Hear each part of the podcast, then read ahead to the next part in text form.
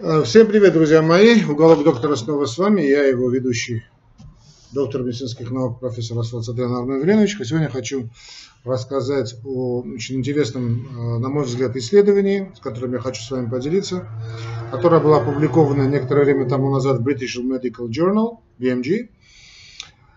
Э, серьезный очень журнал. И оно казалось, касалось это исследование применения про и пребиотиков при депрессии. Оказалось, что значит, при таком большом метаанализе, э, очень большом, что действительно как пробиотики, так и пребиотики, и тем более их сочетание оказывают значительное положительное влияние на симптомы депрессии. Ну, депрессия – это бич нашего времени. Вы знаете, что нет, нет практически одного человека, тем более горожанина, который бы в той или иной степени не страдал этим бичом этой патологии. Действительно, бич нашего времени. А, это значит, исследование было опубликовано в British Medical Journal и было пере, значит, в английском, на английском языке. Ну, понятно, потом Reuters опубликовал в своей разделе, разделе Health. На русском языке это я не видел. Не видел, ну так что я перевел его для вас и хочу с вами с ними поделиться этим исследованием, оно очень интересно. Значит, с самого начала скажу, что сочетание пробиотиков и пребиотиков, да и отдельно просто скажем пробиотиков и пребиотиков, дает очень хорошие результаты в плане лечения депрессии. Ну, что такое пробиотики, что такое пребиотики? Значит, пробиотики это, собственно, те бифидолактобактерии, а, которые живут в нашем кишечнике и ввиду тех или иных а, патологических состояний нарушается нормальная микрофлора кишечника, в частности, развивается такое состояние очень хорошо известное достаточно старых времен, которая называется э, дисбактериоз кишечника или дисбиоз кишечника. Как-то в англоязычных странах говорят, стараются не, именно этот термин не произносить. Э, говорят о микробиоте, нарушении нормального микробиома кишечника, ну, микробиоты, ну, в принципе, это одно и то же. Микрофлора, микробиота – это одно и то же. Мы неоднократно в наших исследованиях, э, в наших передачах говорили на эту тему о прямой взаимосвязи между нормальной микрофлорой кишечника и мозга – уже несколько лет мы говорим на эту тему, и нам очень приятно, нам, я имею в виду редакцию «Уголка доктора» вашему покорному слуге, а, что появляются все чаще и чаще исследования, говорящие о том, что есть такая прямая взаимосвязь между состоянием микрофлоры кишечника и целым рядом заболеваний. В частности, ну, мы сегодня говорим а, именно по проблемам мозга, и, и что интересно, если раньше говорили там очень большой такой опаской. Мы помним э, промежуток, достаточно долгий промежуток времени, когда вообще термин дисбиоз кишечник или дисбактериоз кишечник был подвергнут анафеме, то есть буквально анафеме. Всякий врач, который произносил термин дисбактериоз или дисбиоз, он тут же, знаете, как-то переходил в разряд, ну, я не знаю, любителей или там приверженцев плоской земли. Да, значит, такой масонский заговор прочее, прочее. Позже подвергались эти врачи астракизму. Надо сказать, я тоже об этом уже много раз говорил, что и я, будучи молодым врачом, тоже как-то относился к этой волне. Когда слышал слово дисбиоз, дисбактериоз, говорил, нет такого заболевания, нет такой нозологии. Но значит, я признал свою ошибку и много лет тому назад, и сейчас э, также использую этот термин дисбиоз кишечника и призываю и вас, дорогие мои коллеги, значит, не бояться этой, этого сочетания. Итак, о чем идет речь? Вот исследователи, э, вот это, речь идет об этом, вот этом артикле, который был опубликован в British Medical Journal, значит, ученые э, изучили данные, данные э, семи ранее опубликованных больших исследований, в которых оцен... Прошу простить, очень важный звонок, жду, очень близкому человеку плохо, безнадежно плохо. Но я обещал, что буду сегодня выйду в эфир, так что э, будем говорить на эту тему, все-таки добьем эту тему. Итак, э, значит, исследователи изучали данные семи ранее опубликованных исследований, в которых оценивалось влияние хотя бы одного пробиотического штамма на взрослых с симптомами тревоги, депрессии. Э, некоторые исследования, то есть четыре исследования, рассматривали комбинацию пробиотиков и пробиотиков. Ну, давайте объясним, что такое пробиотики. Пробиотики, да, значит, пробиотики, то есть это собственно, те штаммы, которые живут в нашем организме с, с первым глотком материнского молока. Речь идет о бифидо и лактобактериях, да, вот именно, э, ну, главным образом это мы говорим о лактоацидофилус, лактобациллус казеи, ну и бифидобактерии, бифидум, значит, э, бифидобактерии, бифидум, бифидо и лактобактерии, э, это те бактерии, которые нам жизненно необходимы для существования, мы, как известно, млекопитающие, без молока жизнь невозможно вообще, да, и чтобы переваривать молоко, нужны нам вот эти бактерии.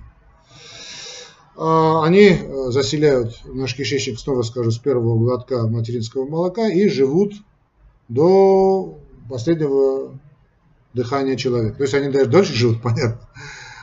Да, такой черный юмор получился. Но в любом случае они значит, заселяют. Это наш, наши друзья, наши очень меньшие. Если друзья меньшие, наши тоже четвероногие друзья, то друзья наши очень меньшие, очень маленькие. Это наши вот бифиды лактобактерии. Ну, главным образом они. Там другие тоже, конечно, есть. Но для нас жизненно необходимы. Так вот, нарушение их баланса, то есть вот это, когда мы говорим микрофлора, да, подразумеваем соотношение кого-то чего-то, если, скажем, 90-95% должно быть, по идее, бифиды и лактобактерии. Как только а вся остальная это условно патогенная флора, которая нам, кстати, тоже нужна. А, и есть другие бактерии, которые просто нам необходимы для того, чтобы мы переваривали или допереваривали пищу. И для усваивания целого-целого ряда микро- и макроэлементов. Вообще функции микрофлоры кишечника у меня описаны для врачей в отдельной передаче. Значит, как лечить кишечник, зачем нам нужна вообще эта микрофлора. Я сейчас на, этом, на эту тему останавливаться не буду. Значит, бифидолактобактерии это, конечно, здорово, но, э, как и любое биологическое существо, для них для них нужно питание. То есть, кроме молочки, это огромное значение придается э, вот, так называемым эубиотикам или значит, пребиотикам. Речь идет о, собственно, питании. То есть, это клетчатка. Это клетчатка. Значит, в конце я передачи просто скажу, что надо делать, чтобы было понятно. Так вот, во всех этих исследованиях, значит, исследовали 12 э, штаммов пробиотиков, о которых мы уже сказали, это главным образом, конечно, лакто- и бифидобактерии. Все исследования показали значительное уменьшение, значительное уменьшение или и улучшение симптомов тревоги, или клинические изменения в биохимических показателях тревоги, потому что есть такие тоже, депрессии при использовании значит, пробиотиков или их комбинаций.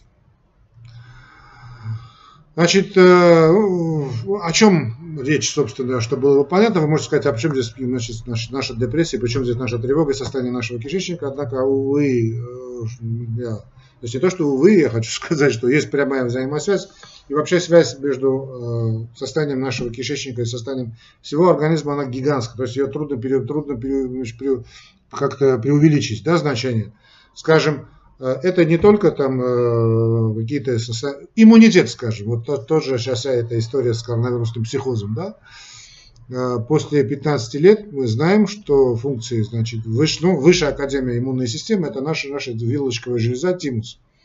После 15 лет, ну, 14 у кого 13, у кого чуть позже, чуть меньше, но в любом случае где-то 13, 14, 15 лет, то есть э, пубертат, да, когда половое созревание, вилочковая железа по не совсем понятным причинам, да чем мы понимаем, в природе практически ничего мы не понимаем. Ну и в общем не суть важно, значит, начинает развиваться, инволюционироваться, то есть обратно развиваться и вот эти знаменитые Т-клетки, да, хелперы, киллеры и прочее, значит, они э, как-то остаются в принципе навсегда,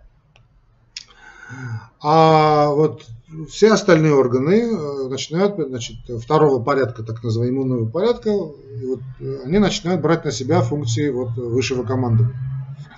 Вот и главное из них, то есть кишечник, можно сказать, это и наш ну, орган иммунитета. Причем главенствующий после 15 лет. Главенствующий. И э, было доказано, что огромное, значит, уже доказано, уже каждый день мы видим новые исследования. Практически каждый день я буду с вами обязательно их, с этими исследованиями вас знакомить, потому что практически каждый день мы узнаем, что, скажем, состояние кишечника напрямую связано с проблемами иммунной и аутоиммунных заболеваний.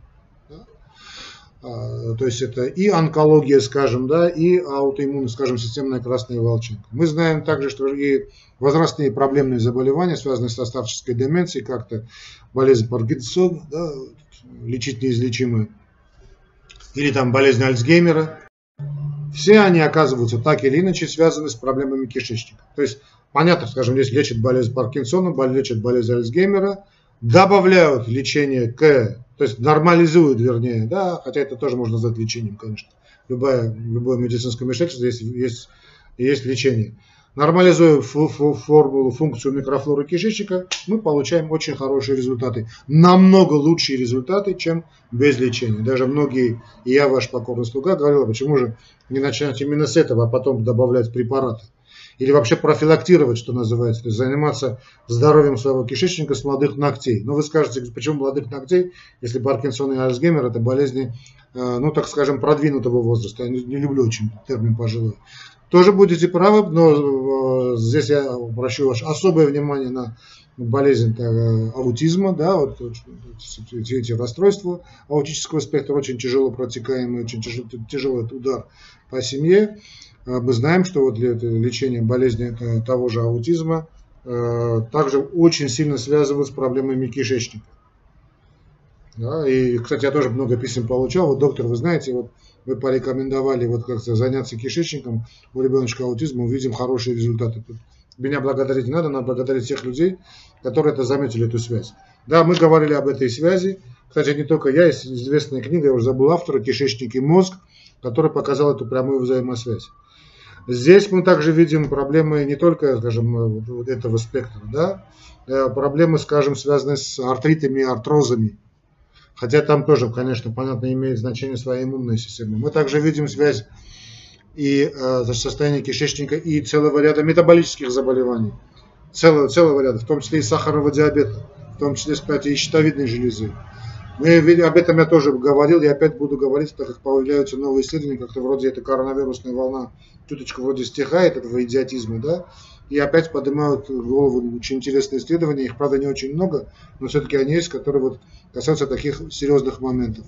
Есть э, также очень интересные данные по проблемам, э, связанным с ишемической болезнью сердца, то есть состояние кишечника и состояние сердца, и так далее, и так далее. А, половая функция.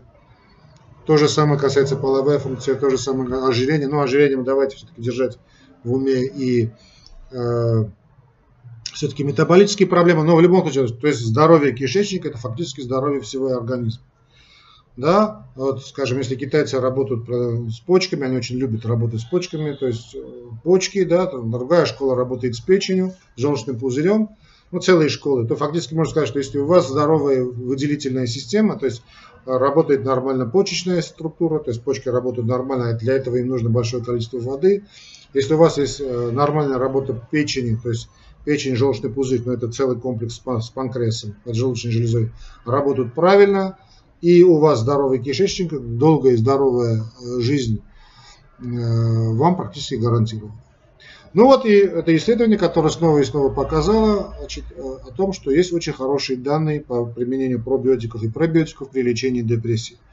Конечно, можно тут возразить, что по большому счету депрессия это болезнь все-таки одиноких людей, да, какой бы ни был у вас кишечник, если вы одиноки в своей жизни, если нет любимой женщины, если нет любимого мужа, детей, внуков, понятно, да, какой бы у вас ни был бы кишечник, вам вряд ли будет хорошо. Но не будем забывать, что все-таки одно не отрицает другое. И это надо делать, и о том не забывать. То есть шикарно, что у вас есть любовь, шикарно, что у вас вы живете ради любви, очень хорошо, что у вас есть большая дружная семья, не забывайте о кишечнике, ибо ваше здоровье во многом об этом зависит. И вот эти перепады тоже на стороне тоже зависят и от кишечника тоже. Вот, в принципе, друзья, все, что я хотел сказать. Конечно, тут можно и добавить и физическая нагрузка, и любовь, в смысле физический контакт, телесный контакт с любимым человеком. Ну, мужчина и женщина, и женщина с мужчиной и прочее. Там или, да, и внуки, внучки обнимают дедушку, бабушку. Тоже вот этот телесный контакт, не только интимный я имею в виду, да. Все это, конечно, имеет огромное неприходящее значение, но не забываем о кишечнике. Поэтому не думайте о том, что вот старость это не знаю когда-то. Значит, профилактировать все это нужно. А как профилактировать? Что я обещал говорить, это знаменитое правило эубиотического ужина.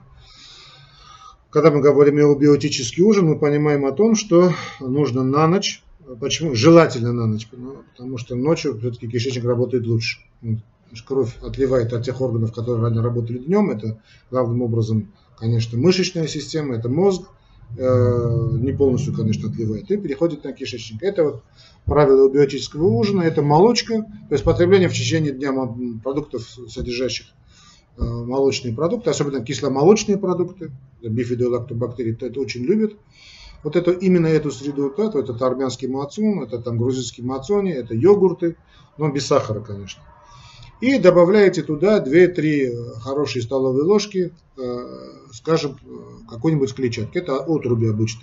Это может быть геркулес длительной варки. Добавляете туда, размешиваете на ночь, оставляете немножко пусть попариться, потомиться, кушаете через 20-30 минут и объем клетчатки обеспечен. А так в течение дня не забываем о клетчатке, а главным значит, э, такой ну, поставщик двора Его Величества в наш организм клетчатки, это все, что связано с овощами и фруктами, вот волокна содержащие. И зелень. О, зелень особенно. Не забываем о зелени. А, все. все, что я хотел сказать. Любовь лечит, конечно, все болезни, друзья мои. Не забывайте подписываться на наш канал. Ставьте лайки, комментируйте. Ну и да пребудет с вами здоровый кишечник и здоровая жизнь. Аллей.